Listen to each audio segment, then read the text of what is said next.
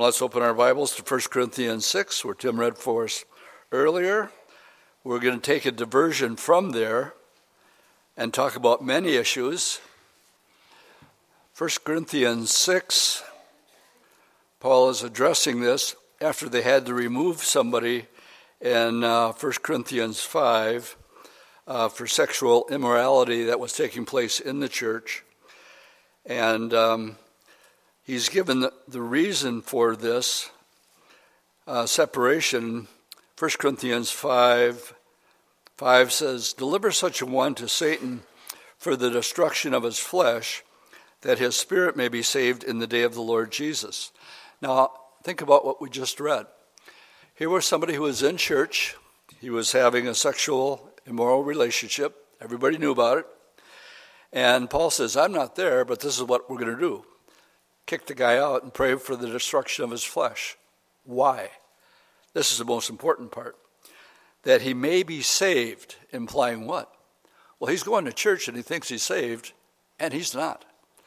And um, when we did this study on Wednesday evening, Paul writes in 2 Corinthians chapter 5, you know, I really didn't like to write that letter. It gave me no pleasure at all.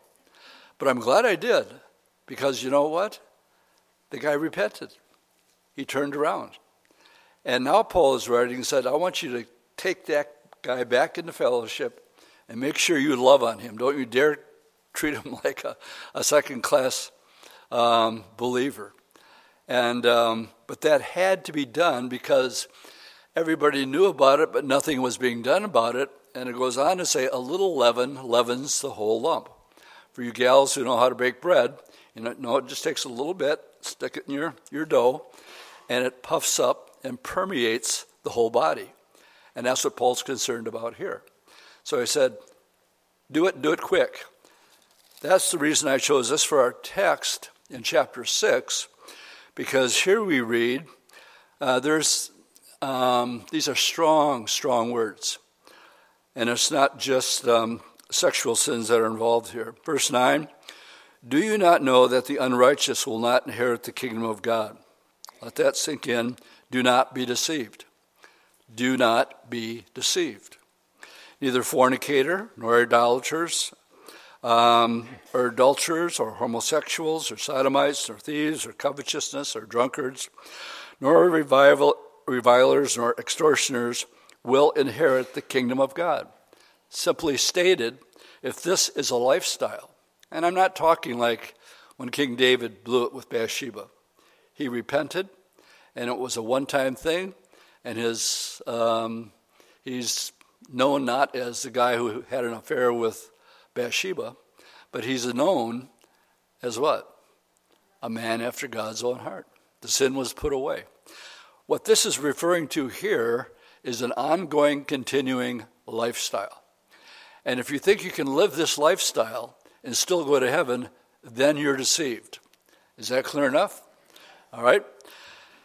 Um, and the good news is, and such were some of you, but you were washed, and you were sanctified, and you were justified in the name of our Lord Jesus and the Spirit of our God. Now, in case I forget to mention this later, um, as it deals with the issue of homosexuality, one of the arguments is, well, there's nothing I can do about it because you see, I was born that way.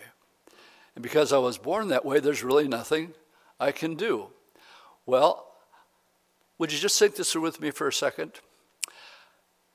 Let's say God created a person who is a male, and then he becomes a female. And he has nothing to do about it because he was born that way.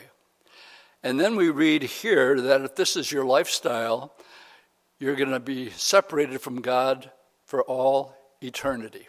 Does that make any sense to you at all? No. And it answers a question, and such were some of you. What is being said here is no, you have a choice. You weren't born that way, and you can't use that as an excuse because the God that I know, the God of love, would never create a person as a homosexual and then judge him for all eternity in separation from him. Now, that's just common sense thinking as I, I think it through. That's not the God that I know. So, this one verse here, and such were some of you, but you were washed. But it doesn't just deal with those two. Um, where we're going this morning is covering a lot of things that are going on in the world today. And uh, this morning we'll look at Lot. I've entitled this um, The Days of Lot. And we'll look at Lot in his times and the influence it had on him emotionally and psychologically, because I want you to know God's Word deals with every issue of life and also the lateness of the hour as we're watching these things unfold. This morning, we're primarily going to address these issues in verse 9, what it has to say about um, homosexuality, the LGBT, how it's crept into our society. Remember when they used to say they came out of the closet? Well, they're out of the closet, they're marching in the streets and doing TV commercials. So we've come a long way, baby. And um, worse than that, it's crept into our public school systems where kids under 10 years old are being asked the question Are you a boy or are you a girl? And uh, the influence psychologically that it has on a person that is looking for guidance for people that they consider their peers, and we'll be talking about that. We'll also look at other signs in the world that tells us just how late the hour really is. But before we begin, honest question. I have to ask a question because this is a very controversial subject. Somebody want to give me an amen on that? I guess it's controversial. And it's simply this Do you believe that God's Word is the final authority on all of life's issues? Yes or no? Yes. Okay. The Scripture says all Scripture is given by the inspiration of God. It is profitable for doctrine, for reproof. That's what Paul did in 1 Corinthians 5. For correction and instruction and in righteousness. You can be on that side of the thinking, or you can be in the side that says, well, I agree with the Bible, but only the parts that I agree with. We laugh, but that's what the whole red letter group Christians are all about. What do you mean, red letter, Dwight? I'm talking about red letter Christians. In other words, they believe only the things that Jesus said, not Paul, not the Old Testament, only the red letters. If it's in red letters, then we believe that. So, with that as a background this morning, um, let's turn to the book of Romans and deal with the um, what the Scripture has to say with the issue of homosexuality. First of all, the Lord, in the first part of this, is some of my favorite verses because some people say, well, I'm an agnostic or I'm an atheist, and I like to tell them, no, you're not. what do you mean? No, I'm not. You can't tell me I'm not. I just said I was. And I said, no, you're lying. And better yet, you're suppressing what you know to be true. And the reason I know that is Romans 1, verse 6, 18 for the wrath of God is revealed from heaven against all ungodliness, all unrighteousness of men who suppress the truth in unrighteousness. In other words, they know the truth, but they're suppressing it. We're told because of creation, because what may be known of God is manifested in them, for it has been shown to them. How has it been shown to them? Since the creation of the world, his invisible attributes are clearly seen, being understood by the things that are made, even his eternal power and Godhead, so they are without excuse. Simply put, going out and looking at a sunset and say, uh, it's beautiful, but you know that just happened over billions and billions and billions of years that evolved into that. No, the heart of the matter is they know that there's a creator because of creation. So why don't they accept it? Simple answer. Um, if you're taking notes, John chapter 3, it says that men love darkness rather than the light, and they wouldn't come to the light because their deeds were evil. A lot of people won't come to the Lord today because they like sin and they don't want to give it up. And so they suppress what they know to be true um, in unrighteousness. Okay?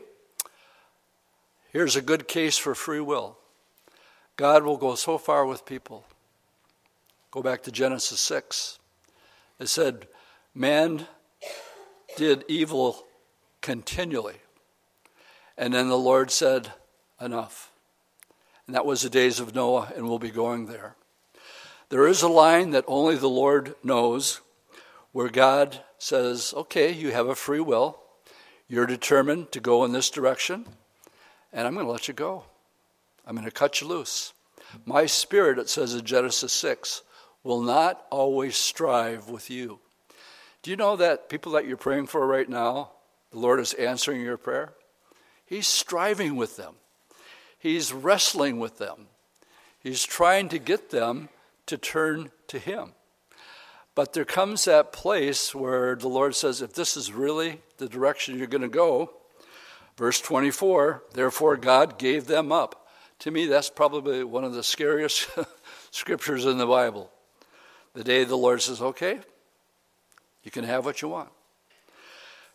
In the lust of their hearts to dishonor their bodies among themselves, who exchanged the truth of God for the lie, and worshiped and served the creature rather than the Creator who is blessed forevermore. For this reason, God gave them up to vile passions. For even their women exchanged the natural use of what is against nature. Likewise, also the men, leaving the natural use of the woman, burned in their lust for one another, men with men committing things which are shameful, and receiving in themselves the penalty of their error, which was due. So the scriptures are here. Once a person is let go from the Lord, and He will let you go, and it shows that we really do have free will. Now, so far, I think the scriptures are pretty clear about what the scriptures say about these sins and being involved in a church and think somehow that you can still live this sort of lifestyle and everything is going to be okay. Everybody tracking with me so far? What I'm going to put up on the screen right now is a map of Wisconsin and those denominations and churches that not only endorse it and have people in the church. Well, let me just clarify this here. Are homosexuals welcome at Calvary Chapel of Appleton? Absolutely. You think they're going to stay after this morning's Bible study? but do we give them the opportunity to hear the truth and love on them? Yeah. That's the old saying you hate the sin and you love the sinner. And we really do. And we will speak truth to them. And it's only a matter of time, and they're going to do one or two things. They're going to repent and be washed and be cleansed. Number one, or they're going to harden their heart and suppress the truth and unrighteousness and say, adios, amigos. We just don't have the same manner of thinking, and they won't stay. But are they welcome for the record? Absolutely. If you have um, people that live this lifestyle, invite them to church. All right, what you're looking at, and I'm going to name them right off, and um, many of these churches, the person behind the pulpit lives the alternative lifestyle, believe it, believe it or not. So, American Baptist Church, All Alliance of Baptists, Church of the Brethren, Community of Christ, Disciples of Christ, Evangelical Lutheran Church of America, uh, the Fellowship, Mennonite Church, Metropolitan Community Church, Quaker, Presbyterian Church USA, Reformed Church in America, the Episcopal Church, United Church of Christ, United Methodist Church, and of course, Unitarian Universalist. And that's just some of them that are located within our own state. The Pope has said gays are welcome in church, but priests cannot bless same sex union. In other words, they won't marry them, but they can uh, be involved uh, with because this latest Pope, who I heard was rumored is going to retire in December. I have to get that um, verified. and make sure that I'm speaking correctly on that, so take that with a grain of salt. Um, but he has become a universalist and a globalist, and everybody's going to heaven. And so, with that, I'm just going to leave that for our first one this morning. And because I've entitled this The Days of Lot, I would like to turn to the book of Genesis, chapter 19. So let's make all our way back to the time of Noah and Lot. And I'm going to go through and um, read some of it and explain other parts of it. Chapter 19 is the destruction of Sodom and Gomorrah. And unless I forget, um, I'll never forget uh, Billy Graham saying this. And this is while he was still alive. He said, if God does not judge the United States of America, then he owes Sodom and Gomorrah an apology. And that's what he said quite a few years ago. And it's come a long way since then.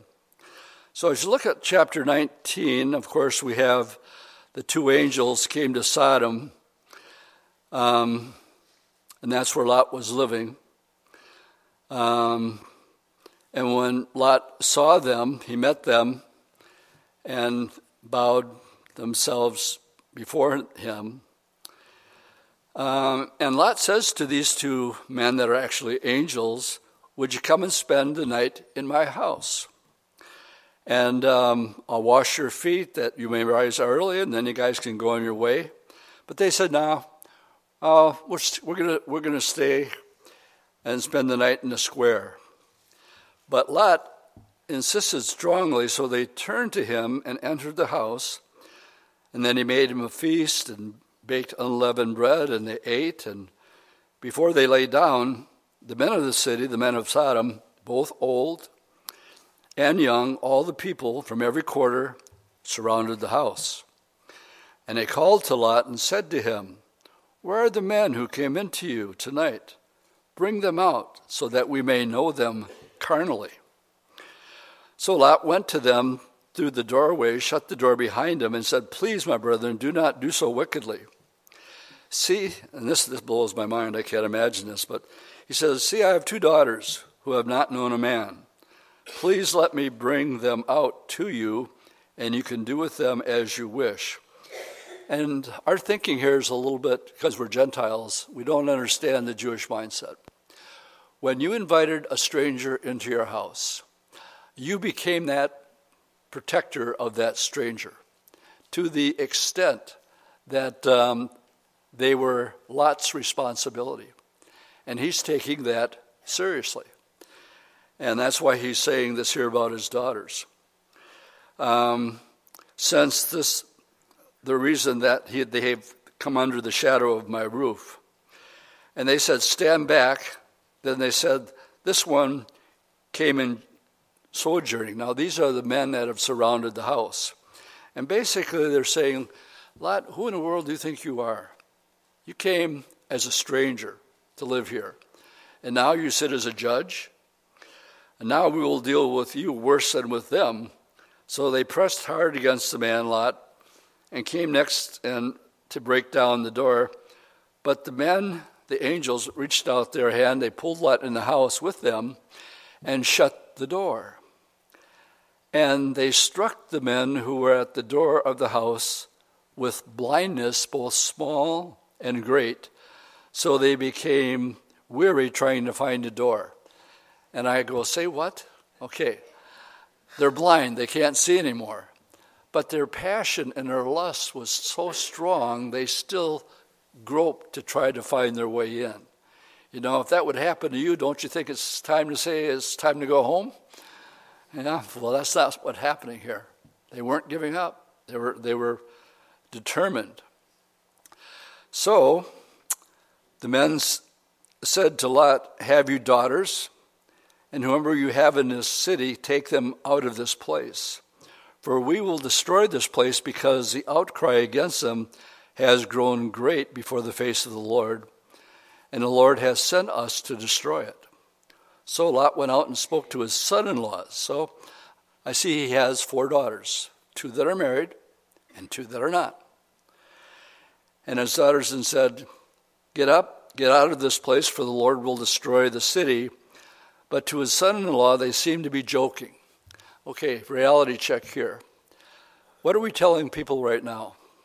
We're saying all the things that you see happening in the world, they're signs that Jesus told us to watch for. And he's going to come and he's going to judge the earth for seven years. And uh, we want to tell you ahead of time so that you can escape what's about to take place on planet Earth. Now, when you tell people that, sometimes what is their reaction? This way here, they seem to be joking. Well, what's going to happen? Well, we're just going to disappear. You're just going to what? and um, it's, it's foolishness to them. And they said, Nothing like that has ever happened before. And I say, Excuse me. Sure did. Enoch walked with God, and he was not because God took him. He's only 365 years old, too. First, first rapture, picture of uh, the rapture in the church. Happened to Elijah, too. Happened to Philip in the New Testament.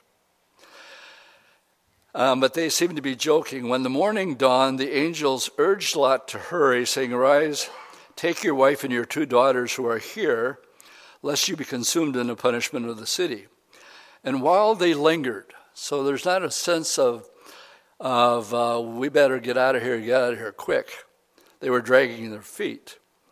The men took hold of his hand and his wife's hand and the hands of his two daughters and the Lord, being merciful to them, brought them out and set them outside the city. And so it came to pass when they had brought them outside the city, he said, Escape for your life. Do not look behind you, nor stay anywhere in the plain. Escape to the mountains, lest you be destroyed. Then Lot said, Please, my lords, indeed now your servant has found favor in your sight and you have increased your mercy, which you have shown me by saving my life. But I cannot escape to the mountains, lest some evil overtake me and die. See now, this city is near to flee to. It's just a little one. Please let me escape there. Is it not just a little one? And my soul shall live.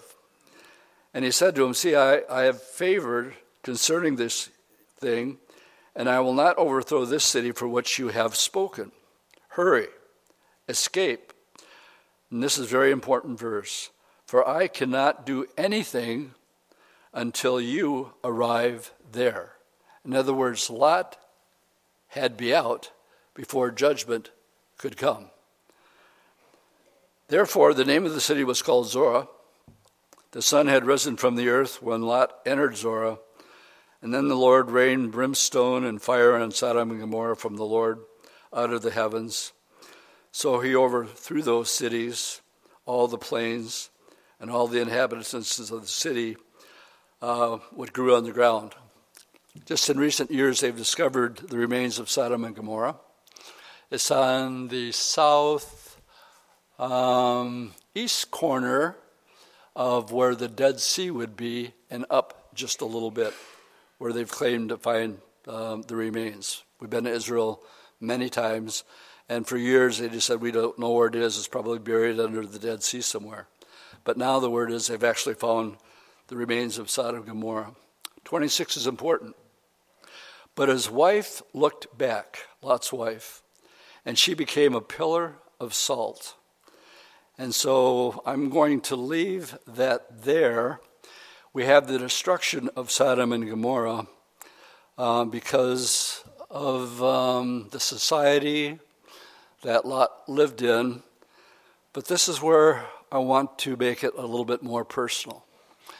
I want to go to 2 Peter chapter 2, not only tell you the facts of what happened, but how Lot was actually feeling about his time emotionally and psychologically while he lived in Sodom and Gomorrah.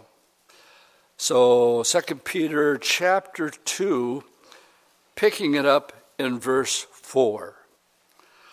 For if God did not spare the angels who sinned, but cast them down to hell and delivered them into chains of darkness to be reserved for judgment, and did not spare the ancient world, but saved Noah, one of eight people, a preacher of righteousness, bringing in the flood on the world of the ungodly and turning the cities of Sodom and Gomorrah into ashes, condemned them to destruction. Notice, making them an example. Huh. You mean the whole thing of Sodom and Gomorrah is an example for somebody else? Yep, that would be us. To those who afterwards would live ungodly. And notice verse 7 and 8. And he delivered righteous Lot who was oppressed, and the word there in the King James is vexed, for those of you who have the King James Bible, who was vexed with the filthy conduct of the wicked. For that righteous man dwelling amongst them, it tormented his righteous soul from day to day by seeing and hearing their lawless deeds. So, what was his heart condition? he was grieved, he was vexed. And this is where I want to make things personal because we try to put on a big face, I think, and um, suck it up, so to speak, when, when we get up in the morning. I get up in the morning, and to be honest with you, we are living in the days of Lot and Noah. And I'll be honest with you. I am vexed. I am grieved. My soul is tormented, as many as you are here also.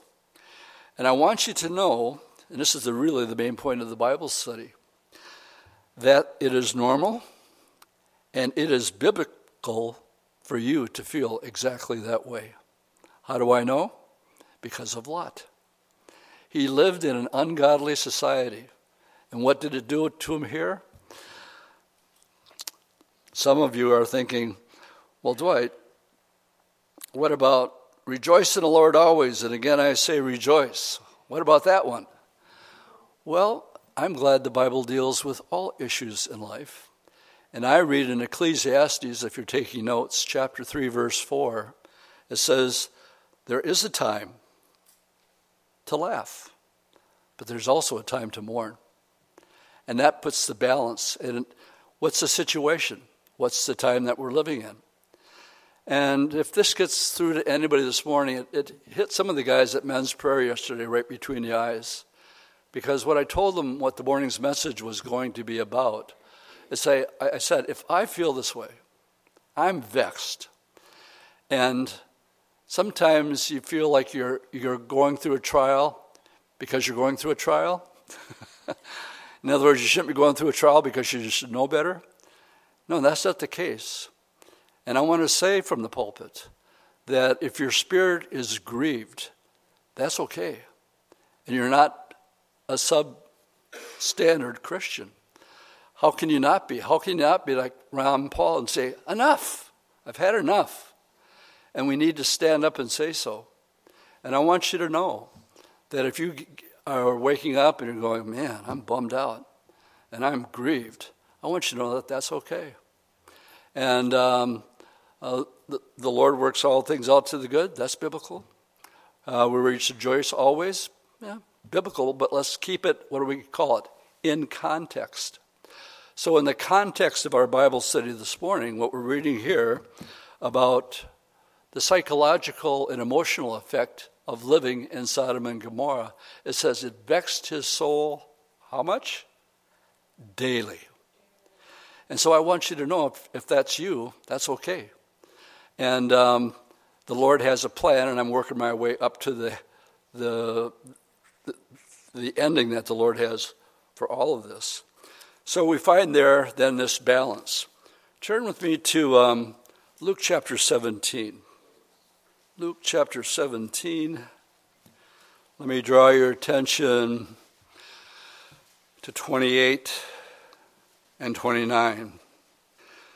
Luke 17, 28 and 29. Likewise, as it was also in the days of Lot.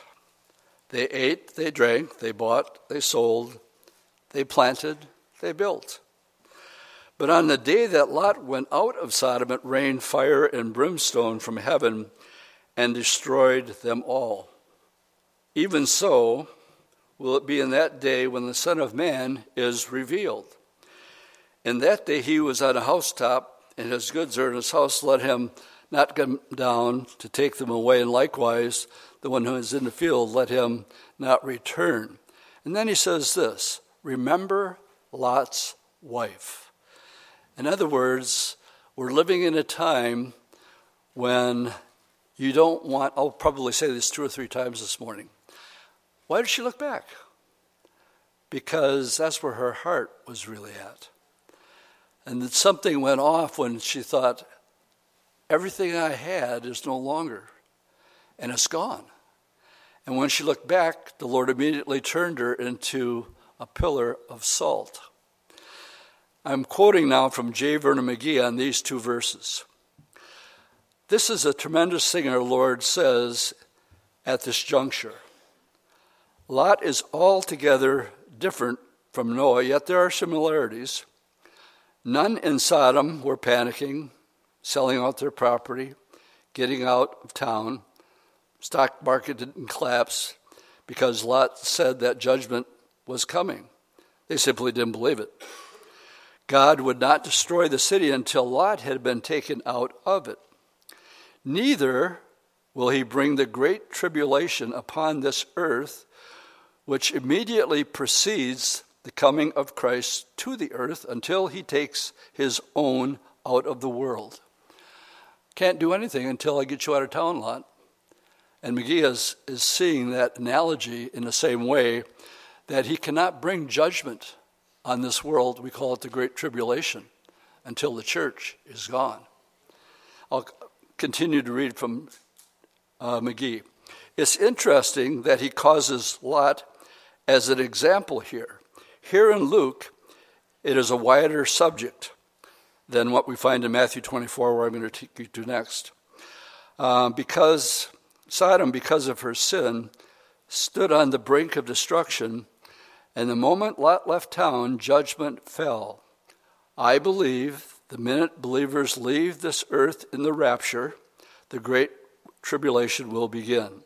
And then I wrote my own personal, I do too. And that's the way I see the scriptures uh, unfolding. Um, turn with me to Matthew 24 and get a little different perspective of this. I'd like to tie this into just how late it really is. And we'll be coming. Uh, do I want to go here now? Let me see. Yeah, we can go here now. First of all, um, there's always been times of tragedy upon the earth.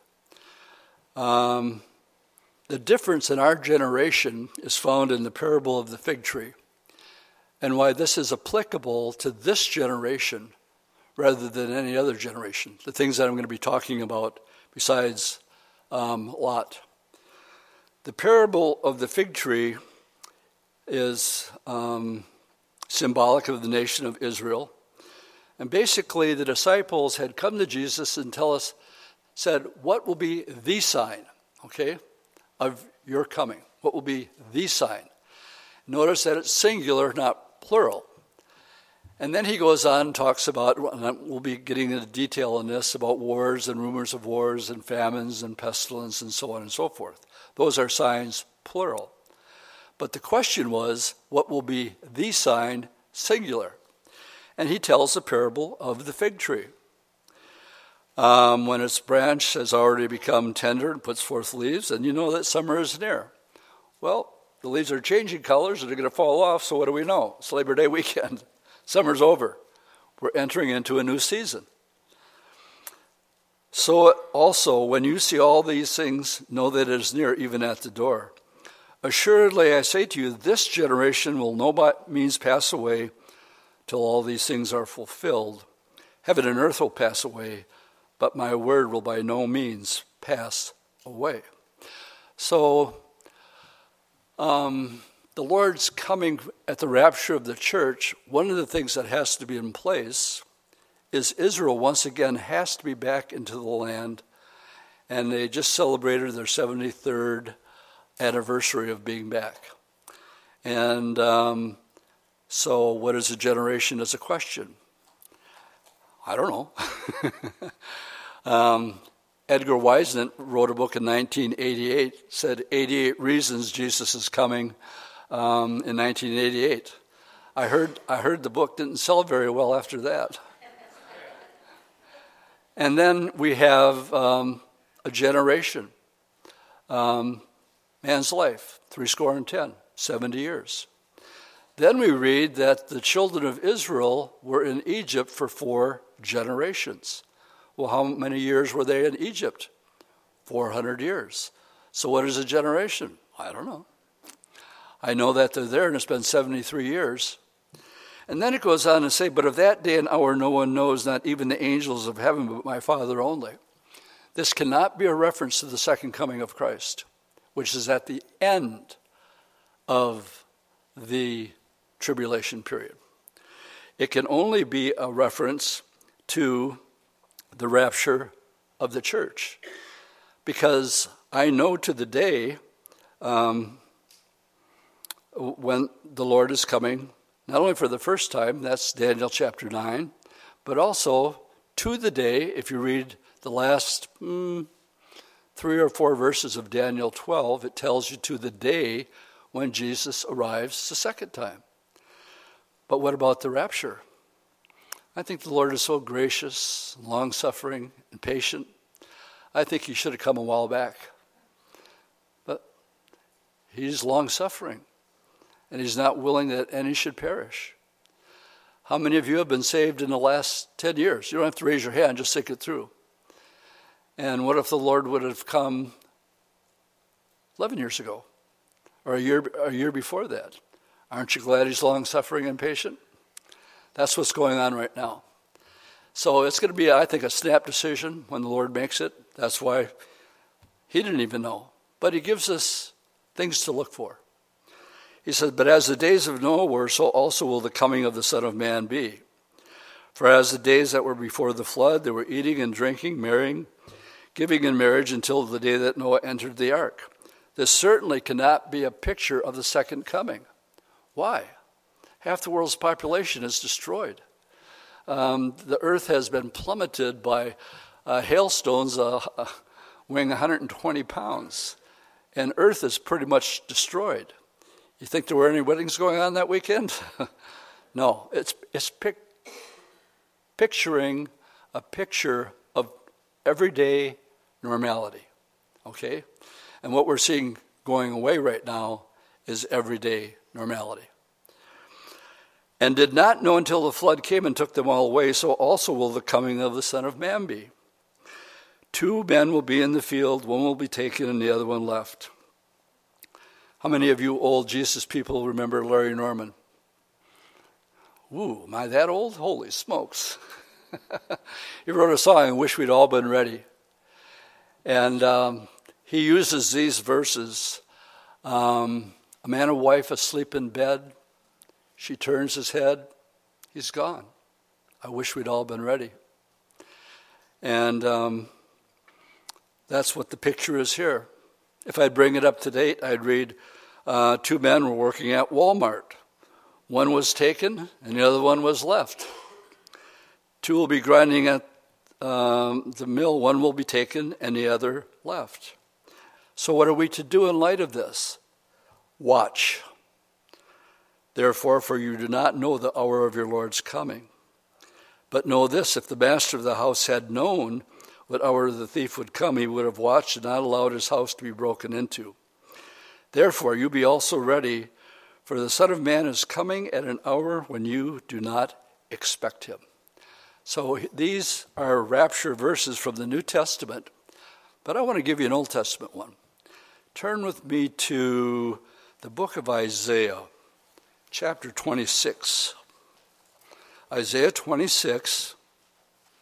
looking at verses 20 and 21. Now, as we teach chapter by chapter and verse by verse, I've pointed out many times. We just started, by the way, uh, we did the first six chapters of Isaiah at men's prayer yesterday morning. Looking forward for the rest of the book. That it's not uncommon at all to have the prophet having a train of thought and then simply changing the train of thought completely. I'll just give you one example. Um, in Zechariah, um, it's talking about events with Israel, but all of a sudden it changes the subject and talks about Israel, behold, here comes your king, lowly, riding on a colt of a foal. And that's in verse 9. And it's a picture of Jesus when he came down on the donkey on Palm Sunday. Everybody with me? And then it goes to verse 10, and there's a gap between verse 9 and verse 10 of 2,000 years. The next thing it says, and he shall reign on the earth from sea to sea forever and ever and ever. Well, my friends, that didn't happen on April 632 AD when he was riding a donkey. And it hasn't even happened yet. But my point is this it's not uncommon for the prophet to have a train of thought and then just interject something. And that's the case here. Uh, verse 20, he says, Come, my people, enter your chambers. Can I just stop a second and remind you of John 14, where the Lord says to them, uh, Don't let your heart be troubled, neither let it be, af- be afraid. I go to prepare a place for you, that where I am, there you can be also. And so I believe that's the same as here. Come, my people, enter your chambers. This is a place that the Lord is going to prepare. And then it says, and shut your doors behind you and hide yourself, as it were, for a little moment. Well, what's a little moment? Seven years. When you're talking about 6,000 years of mankind being here, seven years is just, yeah, short, very, very short moment until the indignation is past. This is clearly one of the words that the Bible uses for the Great Tribulation. It can be called Daniel's 70th week, it can be called the time of Jacob's trouble. Jesus called it um, the time of great tribulation, such as never been, nor will ever be again. And other places in the scripture, I believe it's eight times it's referred to as the indignation. So you guys stay in your chambers for a little while, seven years, until the indignation is past. Why? For behold, the Lord comes out of his place to punish the inhabitants of the earth for their iniquity. The earth will disclose her blood and will no more cover her slain. This is Revelation chapter 6, where in verse 17 it says that the tribulation is the wrath of the Lamb. Everybody with me with that? It's the wrath of the Lamb. Uh, the wrath that we experience today is from our adversary. And it's different because this is the Lord coming out of his place to bring judgment for that seven year period of time. Where's the church? Well, they're in their chambers. For how long? Until the Lord comes out and takes care of business. And then what happens? Well, just like Noah. What happened with Noah? Well, they got in the boat. Did I say that right, being from Wisconsin? The boat? Yeah, the boat. The boat. And he said it was going to rain. And they blew him off for 120 years. How many converts believed him? None. Eight were saved. Only his family. And they had to go to church, you know? so they're taking up and what happens while they're up? Judgment takes place. Um, it says that the waters were on the land for 150 days, and that happens to be five months, the exact amount of time of the plague of locusts in Revelation chapter 9. And I don't think that's a coincidence at all for any of you that are serious Bible students and like to get into the details of these things. So here we have an Old Testament picture of it. Now I would like to look at um, a New Testament teaching and take you back to where we just were Matthew 24, but look at it from a different perspective and change gears just a little bit. The last thing we read here is don't look back and make sure you're watching. Well, watching for what is a question that I would bring up. So let's look at Matthew 24, verses 4 through 8. Matthew 24, verses 4 through 8. Jesus said, verse 4 Take heed that no one deceive you. For many will come in my name, saying, I am Christ, and will deceive many. And you will hear of wars and rumors of wars. See that you are not troubled, for all these things must come to pass, but the end is not yet. So, the first thing that we're to be looking for is wars and rumors of wars. I'm going to put something up on the screen right now. Wars and rumors of wars. Right now, boasted by China and Russia, Iran digs in on nuclear talks. Uh, as we speak, um, Israel is gathering its forces. You know that on one flank, they've been attacking Gaza. Uh, but on the Lebanon border, there also Hezbollah is bringing their troops in, and Iran is bringing their troops into the southern Golan. I call that a rumor of war. And I think we're very, very close to seeing um, Isaiah 17, the destruction of Damascus, taking place. Because where these troops are gathering is outside the perimeters and boroughs of Damascus. And when I was reading about this particular article, they said Israel absolutely has to respond. And I'm guessing that uh, in this rumor of war that's bubbling up right now, we don't have to talk about Israel. What just happened in Afghanistan? Um, I'm not going to take out my phone and, and, read the list of what is happening um, and what the Taliban is doing. And let me just bring this up too, that you may or may not be aware of. Um, in Islam and Muslims and Muhammad and the teachings of Muhammad, um, if I told you to turn to a certain page in a book, you could go to the chapter and page. Well, it's, a, it's the same with the Quran. And if I told you to turn to, I think it's Surah 224 or something like that, you know what it says? Lying is essential and necessary if it accomplishes the means of Muhammad. In other words, they're commanded to lie if it furthers the cause of Muhammad. And um, I hope they're teaching that at the highest levels because we've been lied to. And um, boy, I could get sidetracked on, on, on that war. And I'll restrain myself from doing, doing so. But we have a lot of people left behind uh, people are dying every day. They are going door to door. I'll tell one story. They're looking for cell phones um, from people who were helping the Americans while they were in Afghanistan. And then they'll look at the, the list, and if they see an American's name on there, they will punch that number.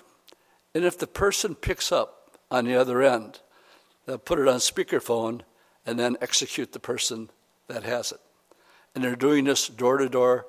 And um, uh, this could escalate very, very easily into another war. I got to be careful because um, when it gets into the wars and rumors of wars, and we're, the name of our prophecy conference is the perfect storm. Why? Because we have so many things going on all at one time. Our southern border, you know how many Afghanistans from the Taliban are down on our southern borders right now? And um, they're, they're, they're letting the bad guys out of jail. And they're sending them over here. And so we could talk about that. We could talk about the financial collapse. Um, it's been 50 years, two days ago, to the day that Nixon took the petro, the gold standard, off and implemented the uh, petrodollar. So, up until that time, our currency was valuable because it was based on the gold standard. And that was changed um, just recently. Saudi Arabia and um, is it Nigeria? It's the 10th largest um, oil producer in the world. Signed military agreements on the same day with Russia. We started the petro standard with Saudi Arabia. And when we did so, we made an agreement that the dollar is the only means of being able to buy oil from Saudi Arabia. And then it spread all the way around the world. And um, we've been on that standard for all this time. Uh, my brother sent me an email yesterday telling me that Russia is buying um, oil from Iran using the yen as its currency. Isn't that interesting? And so, why is this happening? Because the world no longer perceives us as being strong enough to help them, and we might turn tail and run just like we did in Afghanistan. So that's what's happened in. Be a Berean, do your homework on this, guys, but it's happening. So I'm just bringing in another piece of the puzzle because I believe it's going to lead to an economic collapse. And I think the dollar is over. Um, as we're watching, you know, the perfect storm come together. All right, I got to move on. So, verse 6 wars and rumors of wars. Verse 7 says, A nation will rise against nation, and kingdom against kingdom, and there will be famines. Uh, so, let's put this up on the screen. How many of you heard about uh, the difficulty they're having in the Southwest with um, um, the heat this year? Uh, here, famine struck millions as acute hunger rises globally. And um, Geneva, the World Food Program, warns tens of millions of people, mainly in Africa, are teetering on the brink of famine because of conflict, climate shock, economic downturn due to the COVID 19 pandemic. The UN Food Agency estimates more than 270 million people, most of them in Africa and the Middle Middle East, but we got to include America because of what's happening in Northern California and the heat in Southern California. Around the world are acute uh, food shortages, and millions of lives are at risk of starving to death. And so you can do your homework on that one. Then the next thing that it mentions here is pestilences. Hmm. Well, that's interesting, and it's taken on a whole new meaning in the last uh, year and a half. And let me put this up as a possibility. It says in the book of Revelation that men's hearts will be failing them for fear when they see the things that are coming upon the earth. And it talks about sorcery. But the word there actually in the Greek is pharmakeia. And so, is the world right now in fear, thinking about the things that could be coming upon them? So, that might have, for years, I always thought, well, it's just the drug culture and that kind of stuff. No, let's take it on a whole new meaning because now it's global. And now we have uh, this man's hearts failing them for fear, of thinking about what could actually happen um, in the world is um, this will be addressed both by Elijah Abraham and J.D. Farag. Um, they're going to deal just with the issue, and uh, we're actually going to have a Q&A with, with J.D. He'll be coming in from Hawaii, and Elijah from Texas. But both of them are going to be speaking on the vaccine and, um, uh, and the pandemic in general. And can I just stop and pause and really encourage you guys? I really do believe this is the last one. And you have friends that are scratching their head right now and they know something's going on, but they don't quite know what. These are the best of the best. Um, they are, um, when I told JD this will be our 23rd annual prophecy conference. He couldn't believe that we've been doing it for that long. But I don't think there's going to be a 24. So take advantage of your friends. Um, even though they may roll your eyes at you and call you crazy, say, Come on, give me a break. Just come with me just because you're my friend. Buy them an ice cream cone like they're doing with those COVID shots or something, you know. Whatever it takes, right? They might, they might be more open than, than what you think. And believe me, they, they will get an earful. Is the pestilence, the COVID um, 19 virus in verse 7? I don't know. Could be, maybe not. But in this particular verse, in the prophetic Bible verses above, Jesus was referring to a baby's birth. He was explaining just as a woman, contractions of labor t- pains get more frequent and severe as a baby is near birthing, so these events or signs will also become more frequent and severe as the world nears the second coming of Christ. I'll just leave that there. Let's go on to the next one. We've got uh, nations rising against nations, famines, pestilence, and earthquakes in various places. I simply Googled, are earthquakes increasing in the world? I had 20, 30 pages to choose from. So I thought I got to keep this short and sweet because of, of the different topics that are here. So I'll just read this one. Are earthquakes increasing in frequency and intensity in 2021? Is the frequency of earthquakes increasing? Data compiled by the U.S. government National Oceanic and Atmospheric Administration shows that the number of earthquakes per year has seen significant increase, but the overall trend shows increasingly frequently. So the answer to the question is yes, earthquakes are increasing. Turn with me to Luke chapter 21. And we're about through here. Luke chapter 21, in verse 25, tells us, And there will be signs in the sun, in the moon, and in the stars, and on the earth distress of nations, with perplexity, and notice this, the sea and the waves roaring. We have just experienced, I'm getting different reports, that Ida was the most powerful hurricane ever to hit America. And then I've heard other people say, no, it's number two or number three. And um, here we say that one, see that one of the signs is the winds and the seas raging. Um, New Orleans was not that badly hurt. It brought back a lot of memories from 2005 when Katrina hit because we were very involved with going down there at that time. This time around, the damage was done from Philadelphia all the way up to New Jersey, up into Bangor, Maine. Uh, 30 they're counting 30 plus right now because they had like eight inches of rain in one hour in Philly. And you guys are watching the news, so you know what I'm talking about here. Historical levels, never seen before. That's what they're reporting. And they're saying Ida, if not the most powerful one, is at least in the top three. So I would consider that the winds and the sea raging.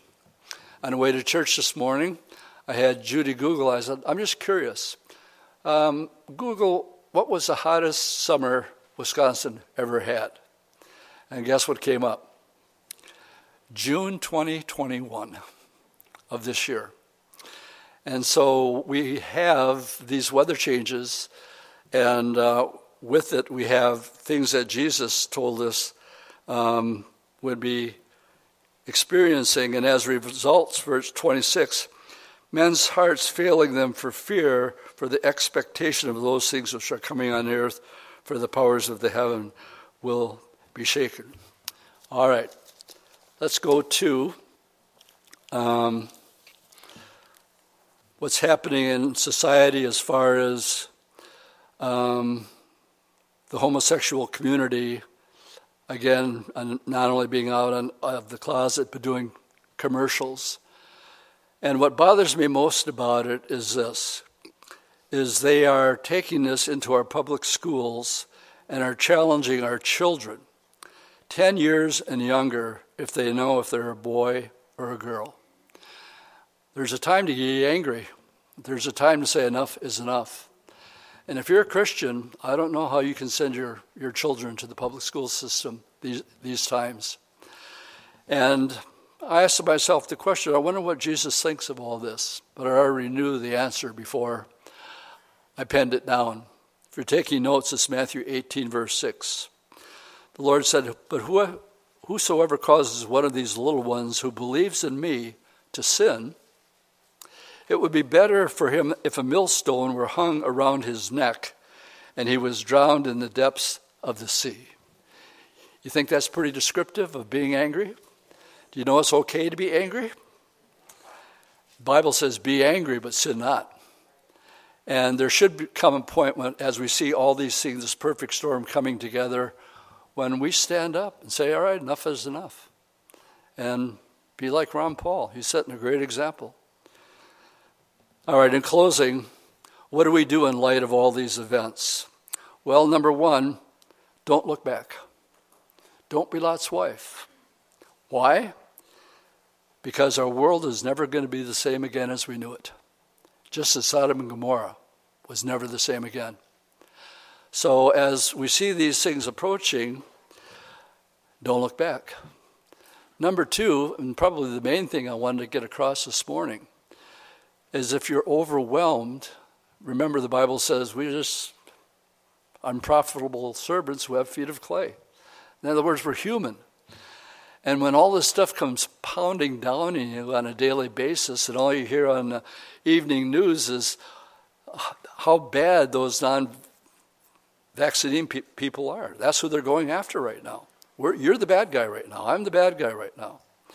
And the necessity um, for you to understand that it's okay that you're vexed. Matter of fact, if you're not vexed by what's going on in the world today, then um, I don't think you're getting the big picture.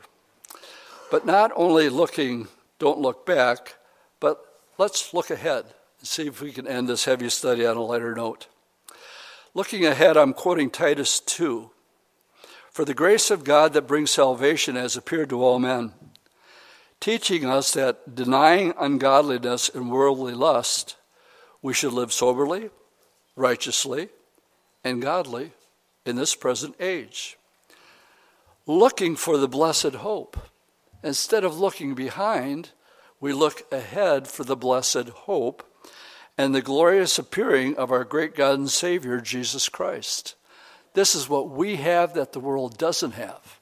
And yes, we can be vexed, but at the same time, we have this, we know God's plan who gave himself for us that he might redeem us from every lawless deed and, purify himself in his own special people zealous for good works.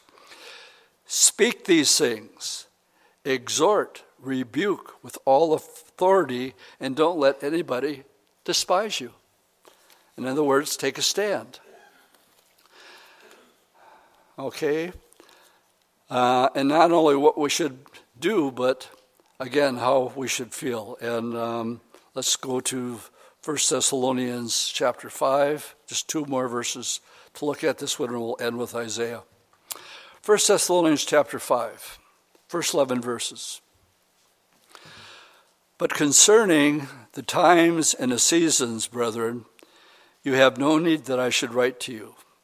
Do you know that when Paul wrote to Thessalonians, that the church was less than a month old?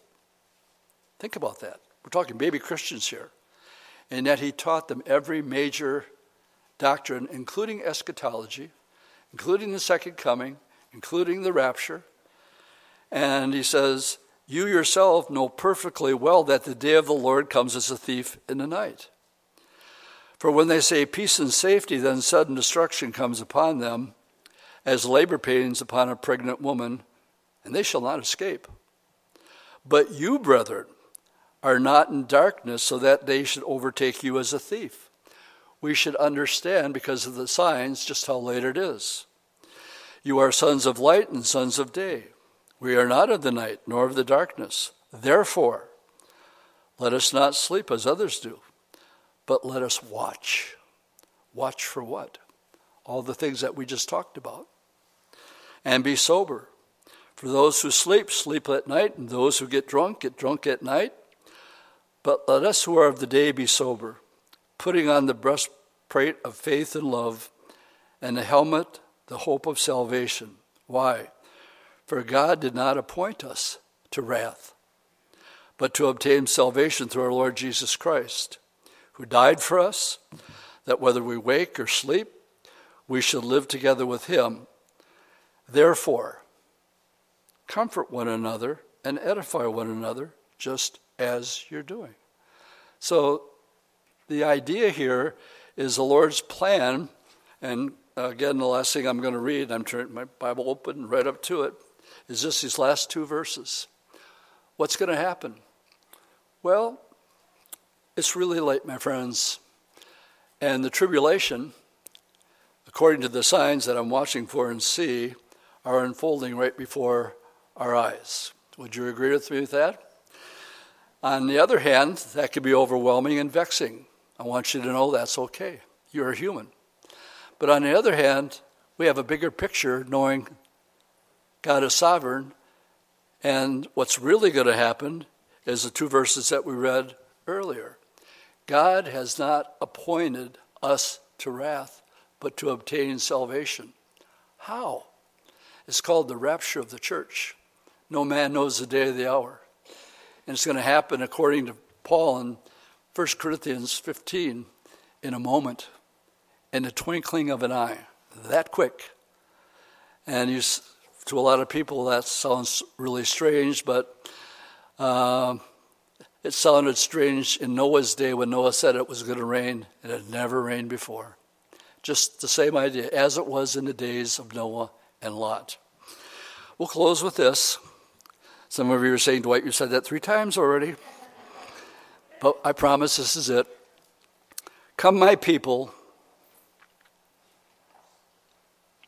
enter your chambers, shut your door behind you, hide yourself as it was for a little moment until the indignation is past.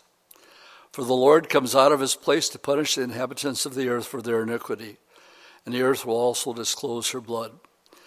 And no more will they cover the slain. You have not been appointed to wrath, you've been appointed to a chamber where you're there for a little while. And after the seven years is over, what does the scripture say? The Lord is going to come back with ten thousands of his what? Saints we return with him in the same way that Noah came back after the flood was over. Good place for an amen? amen. Let's stand and we'll close in prayer. Lord, I know this was a heavy study to take in, but I think it was a relevant one in, in the times in which we live and with the many pressures that people are under. We thank you for the Word of God and that um, we can take it as a final authority of what's taking place. And somehow, Lord, it just brings us um, a stability of mind. It tells us it's okay, like a lot, to be vexed when we see all the corruption around us. But at the same time, Lord, we have this blessed hope. So, Lord, help us not be like Lot's wife and look back and think that the good old days are going to be here once again. They're not. But we look forward to your kingdom, that you promised that we would rule and reign with you. We thank you for the blessed hope. In Jesus' name, amen.